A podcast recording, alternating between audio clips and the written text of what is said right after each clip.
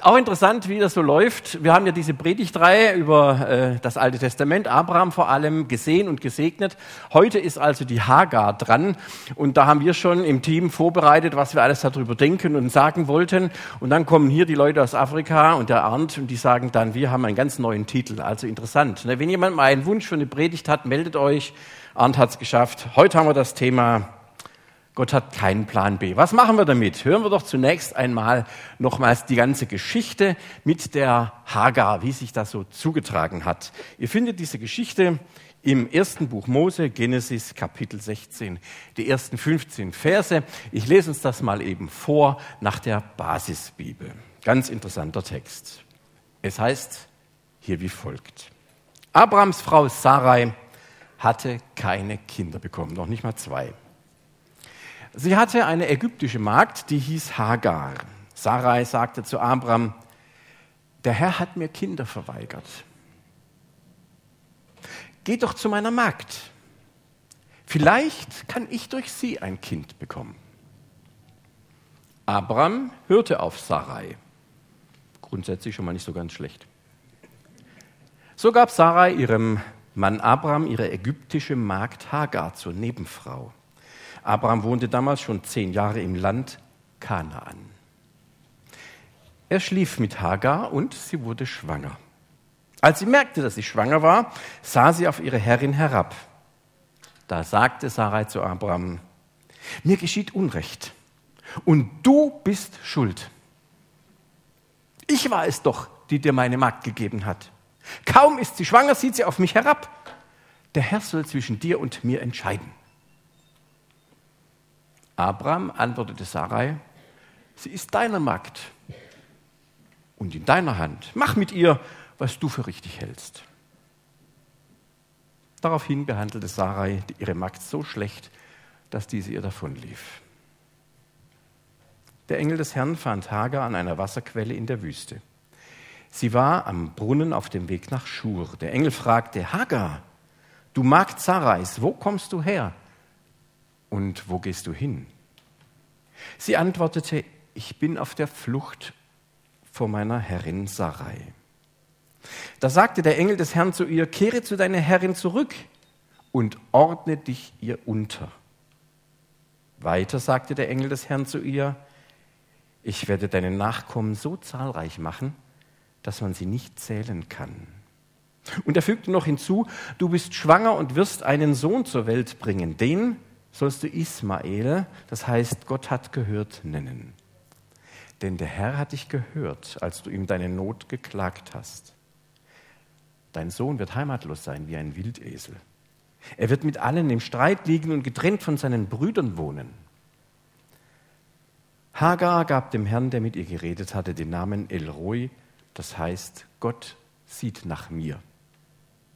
Denn sie hatte gesagt, hier habe ich den gesehen, der nach mir sieht. Darum nannte man den Brunnen Beer Hairoi, das heißt Brunnen des Lebendigen, der nach mir sieht.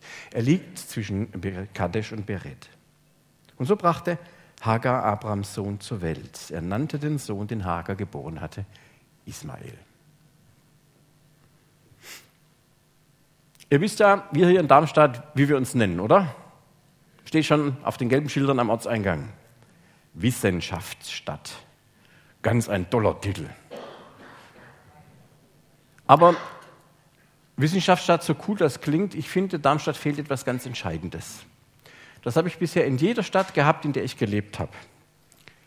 Und so ist es ein Fluss. Darmstadt hat keinen Fluss. Und ich finde, Flüsse sind ganz entscheidend für die Atmosphäre einer Stadt. Ich habe am Kocher gelebt, am Rhein, am Main, an der Wupper. Die kleineren zählen wir jetzt mal nicht mit, aber Darmstadt hat, naja, was hat, das schon? Da ist nicht so toll. So. so, der fließt da hinten bei uns da so ein bisschen durch und man riecht es auch. Aber trotzdem, die Wissenschaftler in Darmstadt können immerhin mit sogenannten Flussdiagrammen arbeiten. Wenn schon kein Fluss, dann haben sie wenigstens solche Diagramme. Also ein Flussdiagramm, das dient dazu, man hat eine Aufgabe zu lösen und das geht man dann wissenschaftlich an. These, Synthese, wenn, dann, ja, nein. Und so wird der Fluss der Erkenntnis des Wissens damit gelenkt. Ich habe hier ein hübsches Beispiel mal mitgebracht. Da ist die Aufgabe, finde die Antwort auf die Frage, bist du glücklich? Wenn du sagst ja, dann geht das flussdiagrammmäßig ganz einfach weiter. Mach einfach so weiter, sehen wir ja. Zweite Möglichkeit, du sagst, ich bin nicht glücklich. Dann könnte man fragen, möchtest du denn glücklich sein? Wieder zwei Möglichkeiten. Nein, ich will nicht glücklich sein dann ist die Antwort, mach einfach so weiter. Die gleiche wie beim anderen. Oder, ja, ich will glücklich sein, dann heißt die Antwort folgerichtig, ändere etwas. Insofern ganz lustig, aber so funktionieren Flussdiagramme, auch kompliziertere. Und dieses Vorgehen hilft bei ganz vielen Fragestellungen unseres Lebens, eine gute Entscheidung zu treffen. Und das hat eine absolute Berechtigung, so zu denken. Es ist wirklich zielführend, sich einen Plan zu machen und dann mal zu schauen, wenn das nicht klappt, dann habe ich die Alternative. Geht das nicht, geht Plan B. Und die ganz Schlauen, die haben dann sogar noch einen Plan C in der Hinterhand. Das Problem dabei ist, wir haben dabei ganz schöne Begrenzungen. Wir sehen, was vor Augen ist, was unser Verstand fassen kann. Und da können einige mehr fassen, andere weniger. Gott sieht viel weiter. Und wo wir mit unseren Plänen mitunter oft an Grenzen stoßen und in einer Sackgasse landen, sagt Gott, ich habe noch einen ganz anderen Plan. Du müsstest mich mal fragen. Du müsstest mal aus deiner horizontalen Ebene, aus dem rein wissenschaftlich-kognitiven, vernünftigen, müsstest du mal überlegen, ob die Wirklichkeit nicht noch viel weiter ist, als du das mit Null und Eins widerspiegeln und abbilden kannst. Und leider ziehen wir ja oft unseren Plan, den Plan B oder Plan C, dem vor, was Gott eigentlich für uns vorgesehen hatte. Wir haben schon ein paar Sachen gehört bei Pastor Seck, was bei ihm möglich gewesen ist und was Gott aus dem Allen gemacht hat. Schauen wir uns deswegen auch ein paar weitere Personen an aus dem Alten und dem Neuen Testament.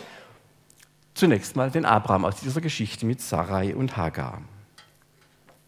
Wer diese Person, über die ich gleich sprechen will, nicht so genau kennt, es gibt sicherlich im Anschluss wieder etwas Kaffee und Getränke und Gebäck und da kann man mal fragen. Hier sitzen viele Fachleute, die kennen viele biblische Geschichten. Also, Abraham.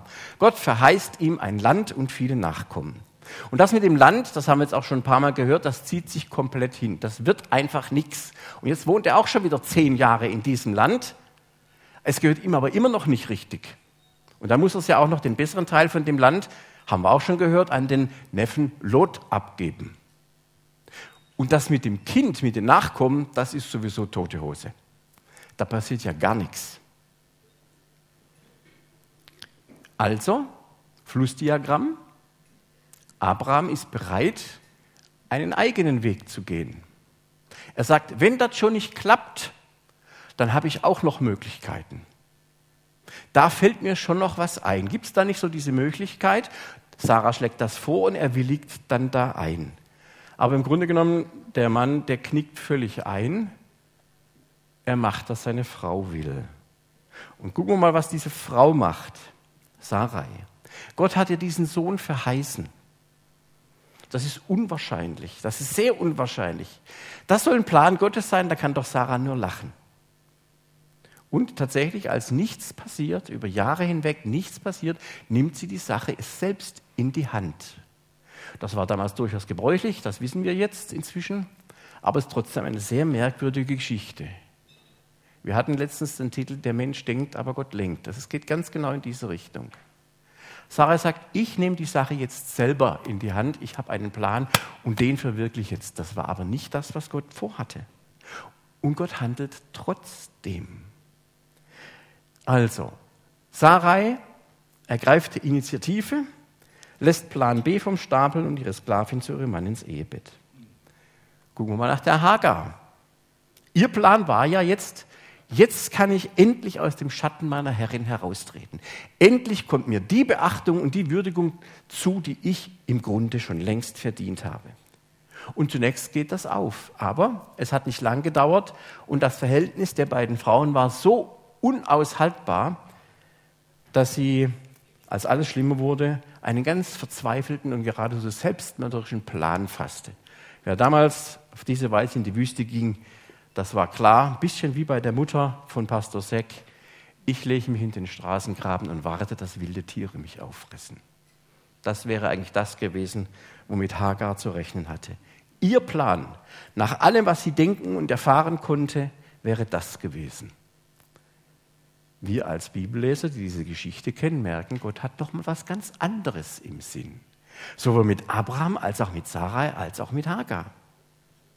Und wir können jetzt noch viele weitere Leute im Alten Testament finden. Ich habe nur 13 Minuten gekriegt, deswegen mal kurz einen Blick ins Neue Testament. Nehmen wir doch mal einen raus, den kennen wir auch. Das ist der Nikodemus. Nikodemus war ein Schriftgelehrter, der hatte viele gute Gedanken. Der wusste, wie Gott handelt, der kannte die Prophetien, der wusste alles. Und so sieht Leben aus, wenn man mit Gott lebt. Und dann kommt Jesus und er versteht nur noch Bahnhof. Und weil das ganz entgegen dem ist, was er sonst so geplant hat und was er machen will, schleicht er eines Nachts mal hin zu Jesus. Sie machen da so ein kleines Meeting. Und dann erfährt er von Jesus Dinge, die sind jenseits aller Vorstellungen. Das widerspricht allem, was er gelernt hat. Er hat keinen Plan mehr. Ich kann doch nicht von neuem geboren werden. Gott hat einen ganz anderen Plan mit Menschen, als die sich oftmals vorstellen können. Wie ist es bei Maria und bei Martha gewesen? Ihr Bruder Lazarus ist gestorben. Wie sagt die eine zu Jesus, wenn du hier gewesen wärst, die andere wiederholt es dann, dann wäre unser Bruder Lazarus nicht gestorben. Wir hätten den Plan gehabt, du bist da und alles wird gut. Und Gott hatte eine ganz andere Idee, hatte ganz andere Vorstellungen, die das weit überstiegen, was diese Menschen sich damals hätten vorstellen können. Und ich weiß nicht, wer von uns eine solche Geschichte, wenn er sie geschrieben hätte, auf den Gedanken gekommen wäre, dass Jesus diesen verstorbenen, seit vier Tagen toten Mann zum Leben erwecken würde. Wir können noch einen weiteren Namen nennen. Auch das ist eine ganz bekannte Persönlichkeit. Wir wissen ja nicht, wie sie heißt. Diese Frau, die in flagranti erwischt worden ist beim Ehebruch. Die Schriftgelehrten und Pharisäer, die wussten genau, wie das zu laufen hat. Wenn, ne, dann Flussdiagramm. Und das ist richtig. So ist Gottes Wille. Wir wissen genau, wie der Laden hier läuft. Und wir sind diejenigen, die den auch durchsetzen. Wie oft haben Christen schon so gedacht, wir wissen genau, was jetzt zu tun ist. Diesen Menschen den können wir nicht mehr länger in der Gemeinde lassen. Wir wissen genau, wie wir handeln müssen. Und Beispiele gäbe es genug. Ist es wirklich klar, ob das der Plan ist, den Gott mit diesen Menschen, mit uns hat? Damals bei der Ehebrecherin mussten alle die so auf die Pauke gehauen haben. Wir wissen, was Gott will und was sein Plan ist. Und wir ziehen den hier auch durch. Manchmal gnadenlos, mussten klein beigeben und sind wie geprügelte Hunde vom Platz gegangen. Nebenbei hätte ich trotzdem gerne gewusst, was Jesus da in den Sand geschrieben hat. Und einen letzten will ich noch nennen: Petrus. Das war auch so einer, der immer genau wusste, wo es lang geht, der einen Plan für alles und jedes hat, der sein Maul aufgerissen hat es ist ja gut, wenn man Leute hat, die vorangehen, die wissen, wo es lang geht. Aber wenn wir allein auf unserer menschlichen Ebene bleiben, unseren Intellekt, unsere Fähigkeiten, dann greifen wir in der Regel zu kurz, weil wir rechnen nicht damit, dass die Wirklichkeit von Gott noch einmal viel größer, viel tiefer und weiter ist als alles, was wir denken und tun könnten. Er hat sich zum Sprecher der gesamten engsten Vertraut von Jesus gemacht und musste dann hinterher sehr schmerzlich erfahren, dass Gottes Gedanken höher sind als unsere menschlichen Gedanken und dass Gott einen ganz anderen Plan hatte, wie er zu seinem Ziel kommt. Und deswegen zum Abschluss mal folgende Überlegungen. Gott hat tatsächlich einen Plan. Aber eigentlich möchte ich fast sagen, nee, Plan wäre mir fast zu einschränkend. Das wäre schon wieder sehr menschlich gedacht.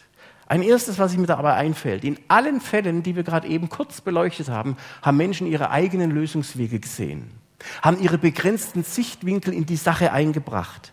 Und dabei haben sie sich in aller Regel gewollt oder ungewollt, bewusst oder unbewusst in eine Sackgasse manövriert. Nichts gegen den Verstand. Aber Menschen, die mit Gott unterwegs sind, haben mehr als den bloßen Verstand. Sie dürfen glauben und sie dürfen hoffen, dass Gott sieht. Das ist das Wesentliche an dieser Hagar-Geschichte. Dass es Gott eben nicht egal ist, was da passiert, egal was Menschen hier für Fehler machen. Egal wie sie sich auf ihren eigenen Wegen festbeißen und dann in einer Sackgasse landen. Gott sagt, ich sehe dich und ich will nicht, dass das so endet. Ich habe einen Plan und der Plan ist größer. Wir würden sagen, Errettung. Am Kreuz wird es deutlich. Das ist der Plan Gottes. Erlösung, Rettung. In jeder einzelnen Situation unseres Lebens. Wir sehen immer nur, was vor Augen ist. Und warten fällt uns oft sehr, sehr schwer. Wie oft passiert nichts von dem, worum wir beten, was wir hoffen oder was wir glauben, brauchen zu müssen. Und Gott sagt, ich sehe dich doch. Und die Frage ist ja wirklich schwierig und tief. Wie soll ich das deuten und verstehen, wenn die Studentin beim dritten und letzten Anlauf die Prüfung erneut versimmelt und damit ihr ganzes Studium im Eimer ist? Was soll ich damit machen, wenn ein Vater einen Autounfall verursacht und dabei sein eigenes Kind ums Leben kommt? Und er ist schuld. Gott sieht. Wir haben in so vielen Fällen keine Antwort. Wie sollen wir mit diesen immensen Schwierigkeiten, Problemen und Krisen unserer Zeit umgehen? Wir drehen uns links, wir drehen uns rechts und es gibt überall eine Krise. Und nicht nur bei uns im privaten, sondern im großen Maßstab. Was helfen uns da die Flussdiagramme? Vernünftiges Handeln ja, aber das Einbeziehen und sich nachrichten von dem, was Gott uns sagen will, ist ein entscheidender Punkt. Von Angesicht zu Angesicht heißt es in dieser Hagar-Geschichte. Alle Menschen werden von Gott gesehen und können dadurch einen neuen Blick bekommen. Das war bei Abraham, bei Sarai, bei Hagar, das war bei Petrus, das war bei all den genannten Menschen so. Sie haben gemerkt, Gott sieht mich an. Sie haben sich darauf eingelassen, haben gesagt, ich stelle meine eigenen Pläne einen Schritt zurück und lasse mich beschenken von der Gemeinschaft mit Gott. Er sieht mich. Und diese Wirklichkeit geht über alle unsere Gedanken und Flussdiagramme hinaus. Das können wir wissenschaftlich nicht erklären mit dem Verstand. Und doch ist es Wirklichkeit. Sag, dein Leben ist eines dieser Beispiele. Wer hätte das gedacht bei dieser Lebensgeschichte? Wer wahrnehmen kann, dass er sich von Gott gesehen weiß, dass sein grundlegender Gedanke Errettung und Erlösung, Befreiung ist. Ich bin nicht gekommen, um zu richten, sondern zu retten, sagt Jesus. Dessen Gesichtskreis kann sich erweitern. Und deswegen können wir feststellen, dass Gottes Blickwinkel über unseren Blickwinkel hinausgeht. Und am Kreuz sehen wir das am deutlichsten. Und da ist die grundlegende Lösung gefunden worden, die übersteigt alles, was wir denken könnten. Aus Gottes Sicht ist das aber das Einzige, was das, was falsch läuft, was sich falsch entwickelt hat, was nicht in Ordnung ist. Und es ist hier viel nicht in Ordnung in dieser Welt. Und das heißt nicht, dass wir Menschen aufgeben müssen. Das heißt nicht, dass wir in Verzweiflung enden. Das heißt nicht, dass die Perspektiven für die Zukunft, egal in welche Richtung wir schauen, schrecklich wären. Das heißt, dass Gott einen Rettungsplan hat und hat angefangen und er ist unterwegs. Das heißt, wir können miteinander handeln. Wir können uns unseres Verstandes bedienen. Und wir können vor allem unser Herz einsetzen, unseren Glauben wagen und sagen, auch wenn ich ein einzelner Mensch bin, es macht einen wesentlichen Unterschied, weil ich weiß, der Herr sieht mich, der Herr sieht diese Welt. Und er ist nicht festgelegt, auf welchem Weg das in diesem Leben, das du führst oder das wir hier führen, gelingen wird. Deswegen spreche ich nicht so gern von einem Plan, den Gott hat im Einzelnen. Er hat tausend Möglichkeiten, an sein Ziel zu kommen, Rettung und Erlösung zu bewirken. Und er hat angefangen und das wird auch kommen. In aller Regel hat sich diese Wiederherstellung dort, wo wir unterwegs sind, schon bei uns anders entwickelt, als wir gedacht hatten. Aber das ist doch schon angefangen mitten unter uns. Und diese neue Welt Gottes wird durch Schmerz und durch Zerstörung und durch Leiden, sie wird kommen. Und deswegen lasst uns diesem guten Gedanken Gottes folgen, gegen alle Widerstände und nicht vorschnell die Initiative ergreifen, bevor wir wissen, wo Gottes Weg mit uns weitergehen kann. Als Einzelne wie als Gemeinde, wie für euch in eurem Majahidi Ministry. Und ich glaube ganz fest daran, dass Gott sich erweisen wird als der, der sagt, ich habe dich je und je geliebt. Ich habe dich in meine Hand gezeichnet. Du gehörst zu mir. Das ist etwas, was uns niemand nehmen kann. Amen.